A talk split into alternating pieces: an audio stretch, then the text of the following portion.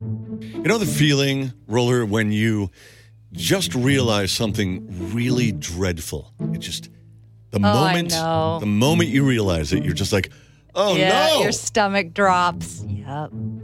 Dimitri in Florida. Of course. He was in a car wreck. Oh, That's not bad enough. Uh, he wanted to get away before the cops got to the car wreck. Why? Because he's he's a drug dealer. oh, okay, yeah, that makes sense. backpack full of drugs.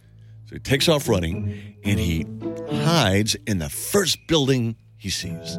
Huh? Well, all right. He wanted to get away. It's good. That moment of dread is when he realized this is a fire station Well, so what's so bad about hiding in a fire station? I mean, because there's fire people there. oh, well, I don't know. There could be people in any building, but I guess that one's pretty uh, active. Firefighters saw the guy with the Oh, backpack we- oh. just like hiding somewhere in the, at the fire station. All And they right. were like, okay, let's uh, call the cops.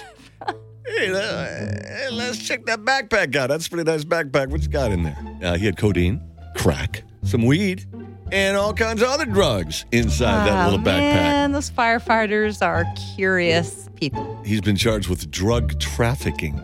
It's Ooh, not good. Ouch. And they didn't even let him slide down the pole. Oh, no That- trip to the fire that's station is complete without a uncool. little pole.